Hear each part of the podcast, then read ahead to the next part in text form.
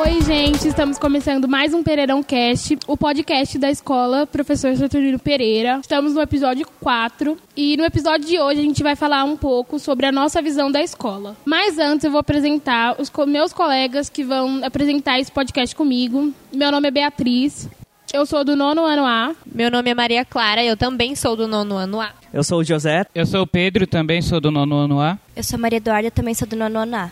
Lembrando que o podcast anterior, quem gravou foi o nono ano B sobre samba e identidade.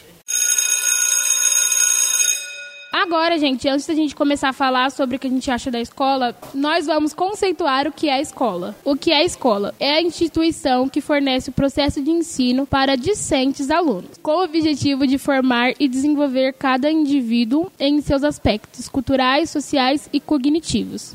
A palavra escola vem do grego escolé, que significa ócio, o mesmo que lazer ou tempo livre. Esse significado advém do conceito escola, na Grécia Antiga, que é diferente do que vemos atualmente. Bom, gente, já que a gente viu o significado de escola, agora vamos discutir o que é escola pra gente, no geral. Bom, a escola, além de ser um lugar de muito aprendizado para todos nós, também é um refúgio para muita gente, né? Às vezes muitas pessoas sofrem em casa, inúmeras coisas e acabam esfriando a cabeça aqui na escola.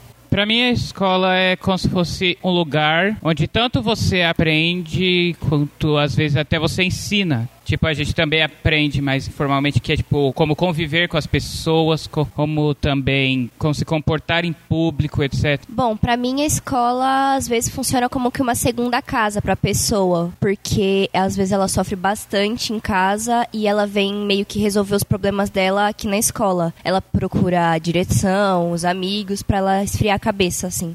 Olha, não tem muito como eu resumir a escola agora, eu só vou falar a mesma coisa que eles já falaram, mas é basicamente um local de aprendizagem, onde você vai aprender um pouco sobre como o mundo funciona, entender alguns uma das básicas normas, socializar principalmente e formar o seu futuro. Basicamente essa é a escola. E aí, gente, como vocês se sentem longe da escola? Na maioria do tempo, com vontade de voltar. É melhor do que ficar em casa sem fazer nada. Bom, na maioria das vezes a gente começa a gente acha bom, só que depois de um tempo a gente quer voltar, porque sente saudade assim, tipo, falta dos amigos, essas coisas.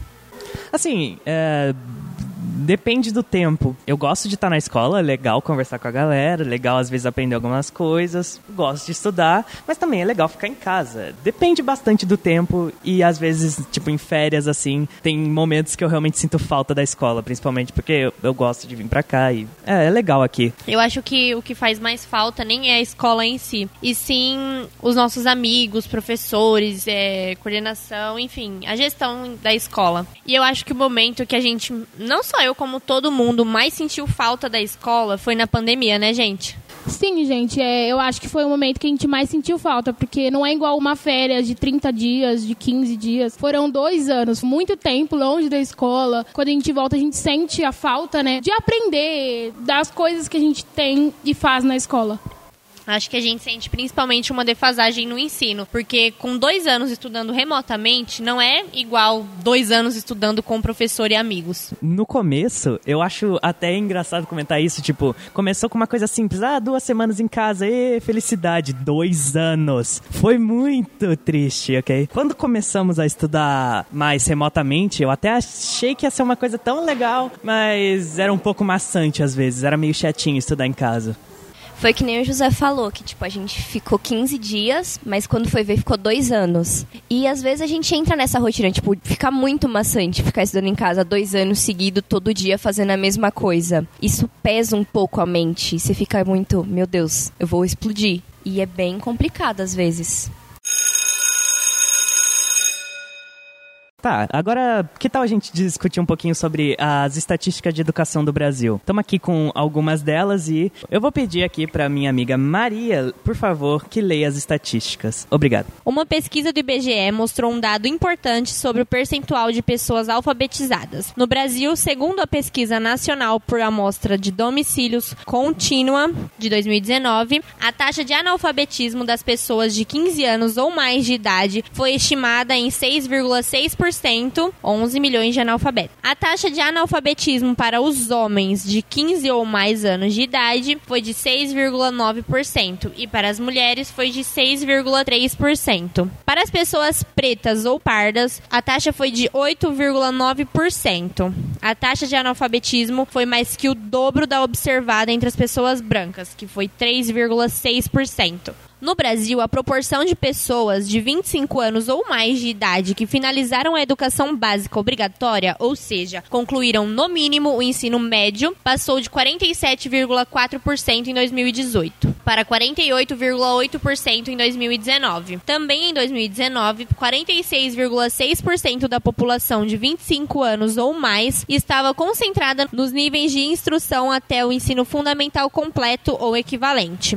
27,4% tinham o ensino médio completo ou equivalente e 17,4% o superior completo. O nível de instrução foi estimado para as pessoas de 25 anos ou mais, pois pertencem a um grupo etário que já poderia ter concluído seu processo regular de escolarização.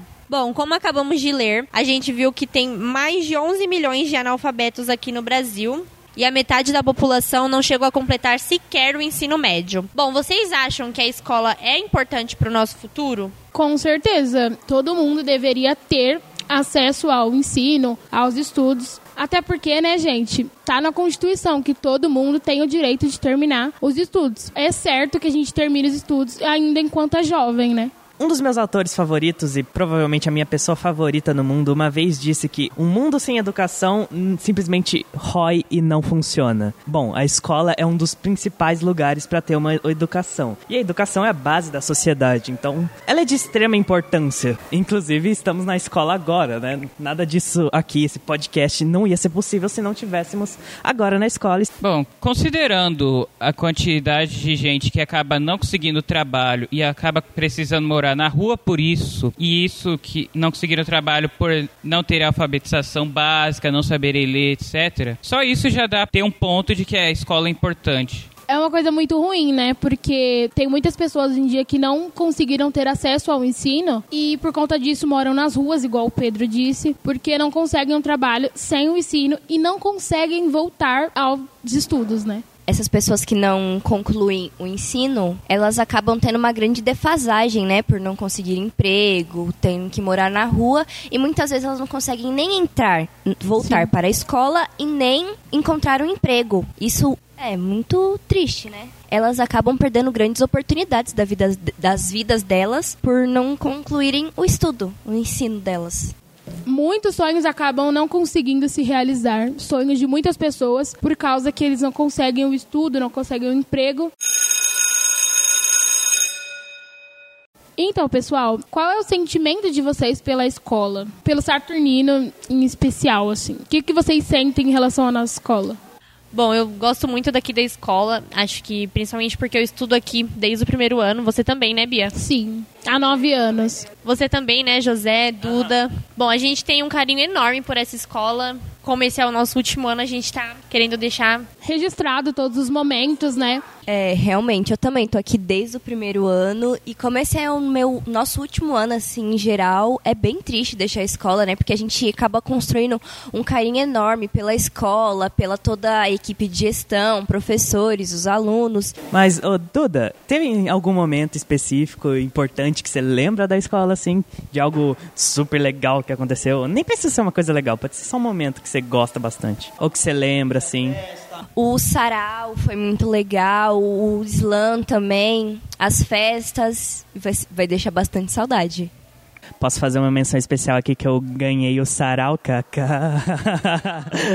é, eu ganhei o Sarau e ganhei um livro. Adoro aquele livro, inclusive, é muito bom. É, é e a caixinha de sonho, chocolate, verdade. E para mim também, eh, eu tenho um sentimento muito grande pela escola, pois eu também, já falei isso, né? Eu estudo aqui há nove anos. Todos os professores que passaram pela minha vida, ensinaram, cada um deles me ensinaram alguma E a gente fez um teatro também, que foi uma coisa bem marcante para mim, porque eu fui a principal. Foi maravilhoso. E eu fiz o papel principal, que foi a Carolina Maria de Jesus, do quarto do despejo. Foi uma coisa muito legal. A escola inteira assistiu. Foi uma coisa que eu gostei de fazer. A gente se divertiu muito em aprender e conhecer a história dela, né? Que é uma história bem bacana. Vejam, leiam, é muito bom. Leiam o livro Quarto do Despejo. É uma história muito boa, gente. A escola é basicamente o meu lugar favorito, porque pelos motivos que eu já falei. Bom, agora nós vamos falar sobre uma coisa importante da escola, né? Que é a profissão dos professores. Eu queria convidar o Pedro para falar sobre isso.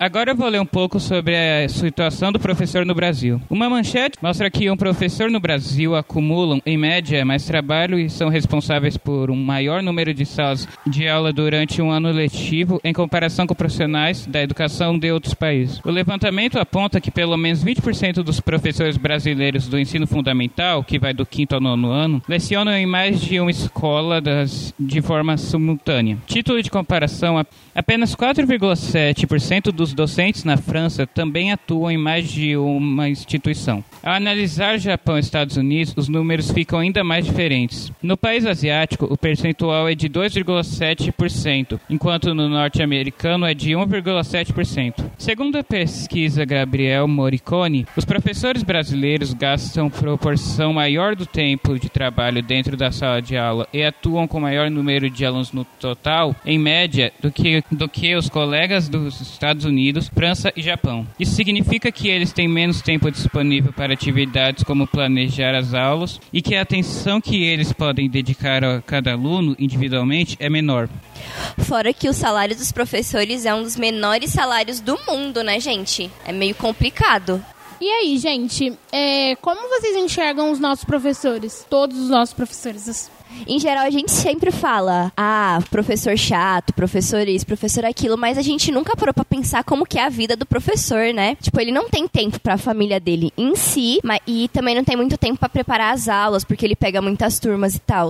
E a gente acaba julgando muito o professor. Ah, esse professor é chato, esse professor não é. Às vezes é por conta da matéria dele. Mas geralmente é só por isso mesmo. O professor pode até ser legal e a gente acaba julgando ele pela matéria. Que é o trabalho dele passar pra gente. E se, gente, se eles não passam, a gente até acaba se queixando disso. Se passa, reclama. Se não passa, a gente também reclama. Porque a gente é assim. A vida de um professor é, é, bem complicada. Tem que cuidar de um monte de pentelhinhos e um monte de gente chata pra caramba. Às vezes algumas pessoas legais, como eu, por exemplo, sou muito legal.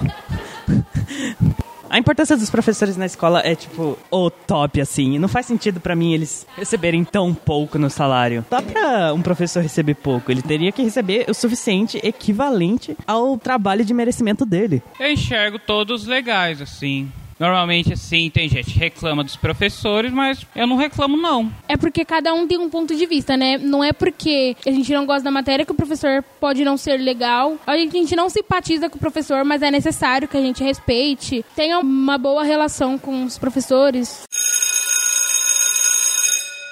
E aí, gente, quando a gente tinha aula vaga, vocês gostam? Todo mundo acha que quase todo mundo gosta de aula vaga, mas vocês acham que isso prejudica muito no nosso ensino?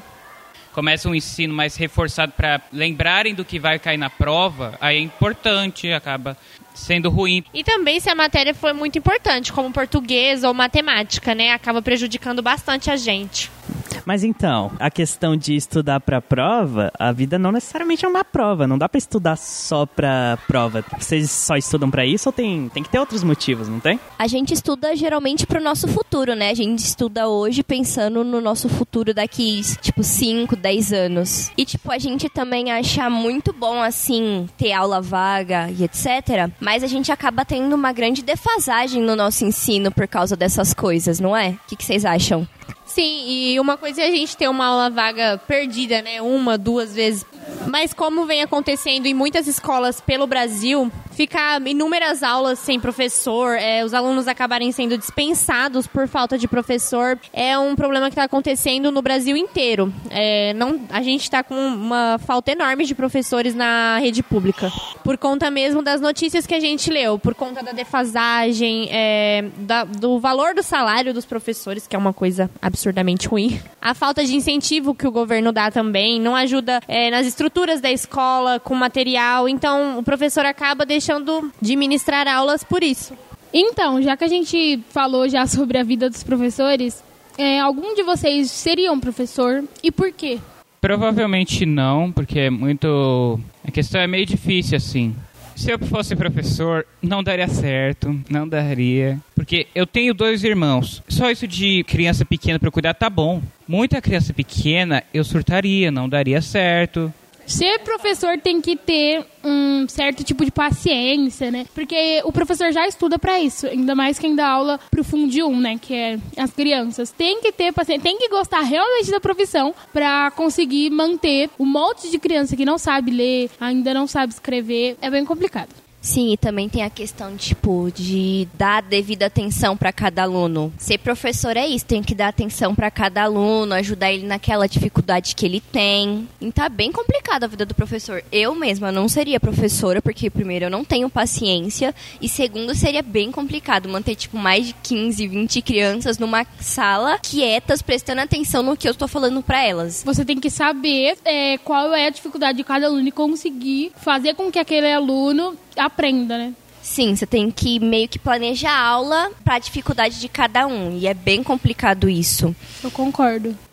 Talvez no ensino médio, mas eu não tenho muita paciência com criança. É muito complicado lidar com criança. Tem que saber bastante de, de muita coisa. Tem que. É, é pura paciência. Eu, eu admiro professores, porque, meu Deus do céu, é, é muito uma galera complicada, mas ainda mais a aula, né? Porque você tem que explicar para as pessoas e elas têm que entender. É tipo muito difícil. Você tem que estudar muito bem para conseguir passar de um jeito que faça sentido. Eu acho que esse é o, o principal ponto de ser professor. Você ensinar e ver as pessoas aprendendo. Eu acho que é isso que o professor preza quando ele faz sua faculdade. Eu acho que eu seria professora, mas seria do mater... não do maternal em si, mas pro pré, porque eu acho muito fofinho e muito muito legal o fato das crianças estarem aprendendo sobre a nova mudança na vida delas, sobre a troca de fase delas, que vai ser da fase criança para fase criança um pouco maior.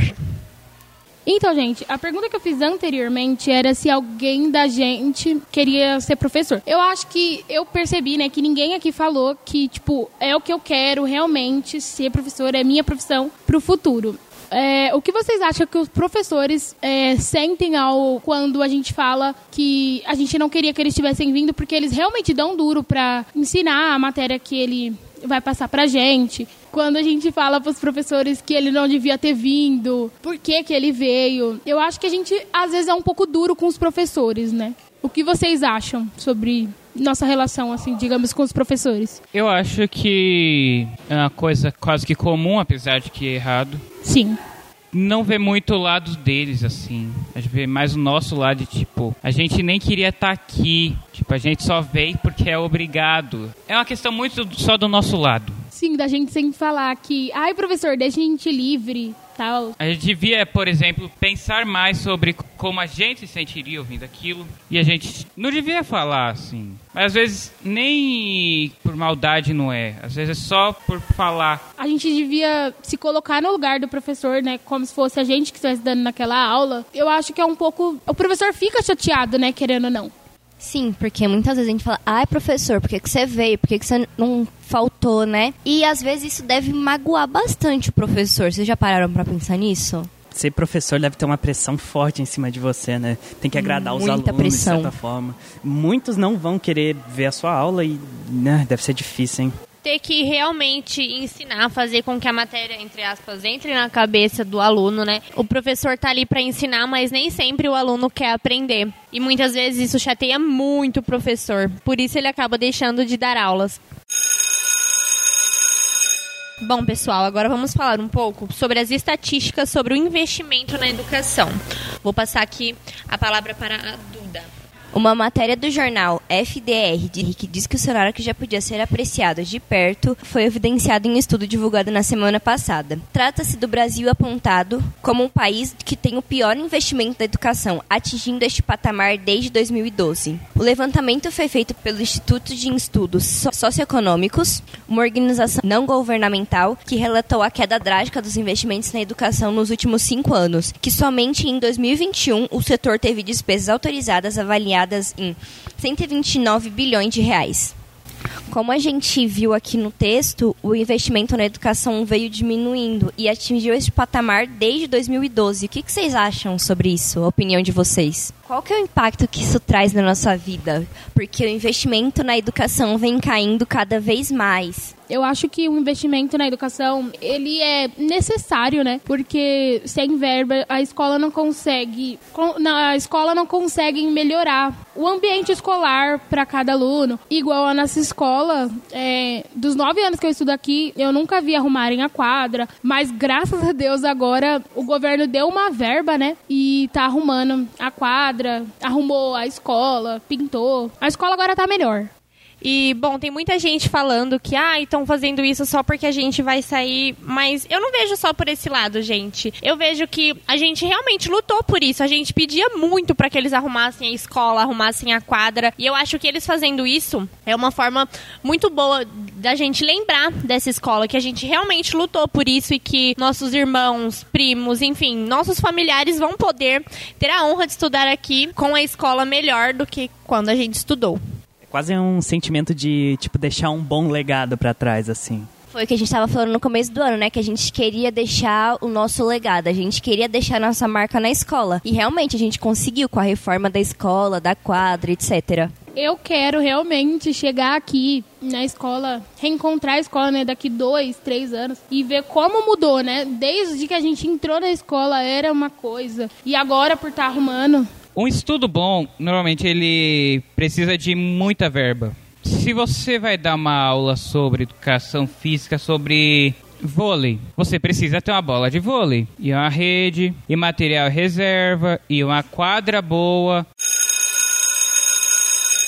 E aí, gente, o que vocês acham que a gente pode mudar para melhorar a escola? A nossa organização em sala em si, deixar a sala limpa, organizada, porque a gente estuda tarde. Então, se a gente deixar sujo e bagunçado, o primeiro ano que vem de manhã eles encontram a sala toda desorganizada, não é? De cabeça para baixo. Toda bagunçada. E eles realmente, eles quando a gente chega, a sala realmente está toda limpinha, organizada. É bom mudar essas coisas, organização da sala em si, preservação dos livros também, que é super importante. Sim, em relação à limpeza, até porque a gente não tem muitas tias da limpeza e a gente tem muita sala na escola, então não dá para elas virem mais de duas vezes ao dia limpar a sala. Se a gente pode preservar a sala em relação a lixo, a gente tem o direito e o dever, né, de preservar. Bom, eu acho que a gente deveria preservar também os materiais fixos da escola. As estantes, os livros que são fixos por alguns anos, carteiras, é, caixas de som, os computadores, os notebooks, televisões, que hoje em dia as escolas daqui do estado de São Paulo já têm televisão. A gente tem que preservar isso não só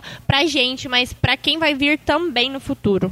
Melhorar direito, assim, eu não sei. Eu sei que a gente pode fazer para não piorar. Que, por exemplo, respeitar os professores. Mas se um professor acabar desistindo por causa do tratamento que ele recebe, a gente que vai ser prejudicado. A gente que é prejudicado se ele for tratado mal. Porque provavelmente a gente vai ficar um tempo sem em aprender sobre aquela matéria por causa do que a gente fez sobre isso que a Bia falou também, quando o professor sai, a gente sofre bastante defasagem no estudo. A gente faz uma coisa e o professor acaba saindo e a gente que sai prejudicado, não é o professor. Sim. Ele presta transferência para outra escola e quem sofre mesmo é a gente, porque é a gente que fica sem professor. Uma pergunta, gente, que é bem importante, né? Como que a gente se imagina daqui a uns 15 anos? Como a gente gostaria de estar? E qual é o papel da escola nisso? Bom, daqui 15 anos a gente, geralmente, a gente quer já ter nossa faculdade, né? A gente quer ter um emprego, ter construído nossa família. A gente conseguiu um emprego, eu acho que a escola realmente é super importante para isso. É, o papel da escola eu acho que é muito importante, porque a escola dá um apoio não só nos estudos, mas como emocionalmente também. A gente tem psicólogos, os educadores, os professores, diretores. Eles tentam ajudar a gente em qualquer coisa que seja. A escola também, os educadores, principalmente quando a gente precisa conversar sobre o futuro, eles sempre são muito abertos sobre isso. Eles sempre falam: "Ah, mas como que você se vê? O que que você quer conquistar daqui 15 anos? O que você vê para o seu futuro? O que, que você acha para o seu futuro?" Isso é bem importante, a escola ajuda muito nisso. Um dos papéis da escola, né, em relação a quando o aluno abandona a escola. Um exemplo que eu posso dar foi na pandemia, quando a gente ficou remotamente e voltou que eram em grupos ainda, que vinham um dia um pouquinho de gente, um pouquinho outro. Nossa mediadora da escola, né? Eu fiquei um tempo sem vir nesses grupos e ela foi atrás, ela foi na minha casa, ligou, perguntou. Então, eles correm atrás dos alunos que ficam, ficaram ou abandonaram os estudos, enfim. Sim, eles realmente, a escola corre bastante atrás dos alunos para a gente realmente não sofrer essa defasagem no ensino, né? Pra gente não sofrer, porque eles realmente eles correm bastante atrás da gente pra gente não largar os estudos, etc. Mas isso nem sempre é só um papel da escola, né, gente? A escola corre, vai atrás, mas nem sempre o aluno ou até a própria família desse aluno faz por onde, né? Porque a escola é um, um conjunto. É família, aluno e escola. Sem esses três pilares, não dá. Não, não dá para se construir um futuro e, e uma formação digna para esse aluno. Se ele não quer ou a família também não quer. Realmente, se não está muito ligada nos estudos do aluno, ele realmente pode acabar não se interessando, sabe? É, o incentivo familiar é muito importante nesse quesito. E querendo ou não, a escola é tipo. O estudo é o meio mais estável de conseguir um emprego. Pode não ser o único, mas é o melhor.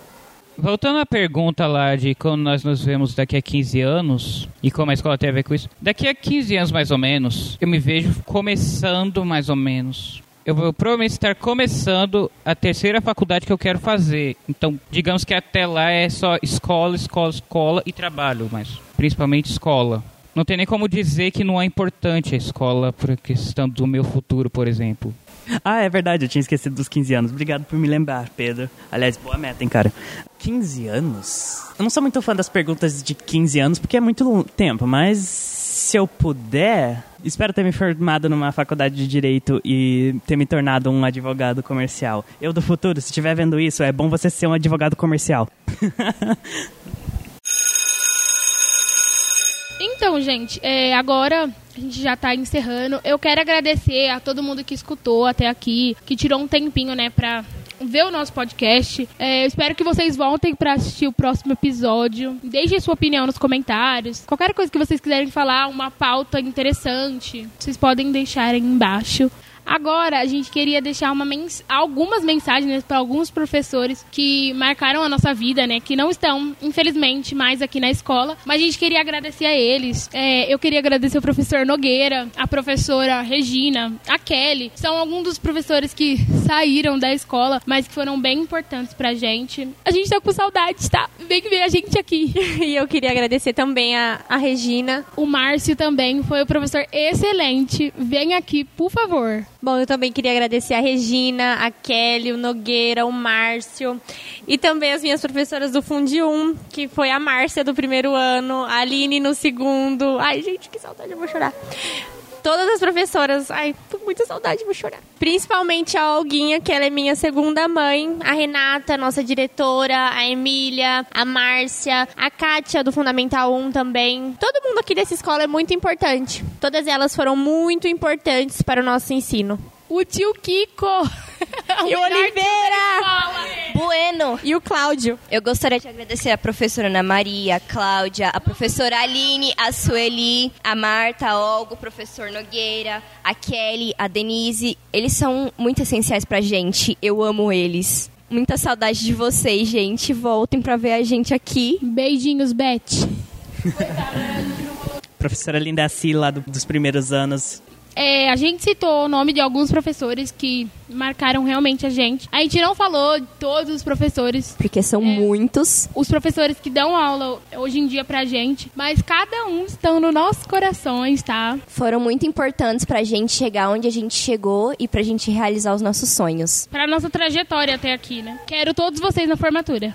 Mençãozinha honrosa aqui pra minha professora de ciências, Vera. Muito obrigado, Vera. Por sua culpa, eu sei ciências agora. Um beijo também para as tias da cozinha, as tias da limpeza. É, ajudam nossa escola em relação a tudo. A tia da cantina também. Todos os professores, tios, todo mundo que trabalha dentro da escola. Que faz a escola funcionar, né? A gente ama vocês. E agora, gente, pra gente encerrar, porque a gente já falou demais, é, eu vou chamar o José para ler um poema do Paulo Freire sobre a escola. E agora, em homenagem aos professores, eu vou ler o poema do educador Paulo Freire sobre a escola. A escola é o lugar onde se faz amigos. Não se trata só de prédios, salas, quadros, programas, horários ou conceitos. A escola é, sobretudo, gente. O diretor é gente, o coordenador é gente, o professor é gente, o aluno é gente, cada funcionário é gente. E a escola será cada vez melhor na medida em que cada um se comporte como colega, amigo ou irmão. Nada de, abre aspas, ilha cercada de gente por todos os lados. Nada de conviver com as pessoas e depois descobrir que não tem amizade a ninguém. Nada de ser como o tijolo que forma a parede, indiferente, frio, só. Importante na escola não é só estudar, não é só trabalhar, é também criar laços de amizade e criar ambiente de camaradagem. É conviver, é se amarrar nela. Ora, é lógico, numa escola assim vai ser fácil estudar, trabalhar, crescer, fazer amigos, educar-se e ser feliz.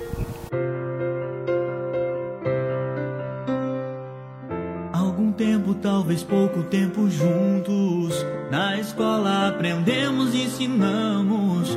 Concluímos um degrau da escada, mas vamos subir ainda mais.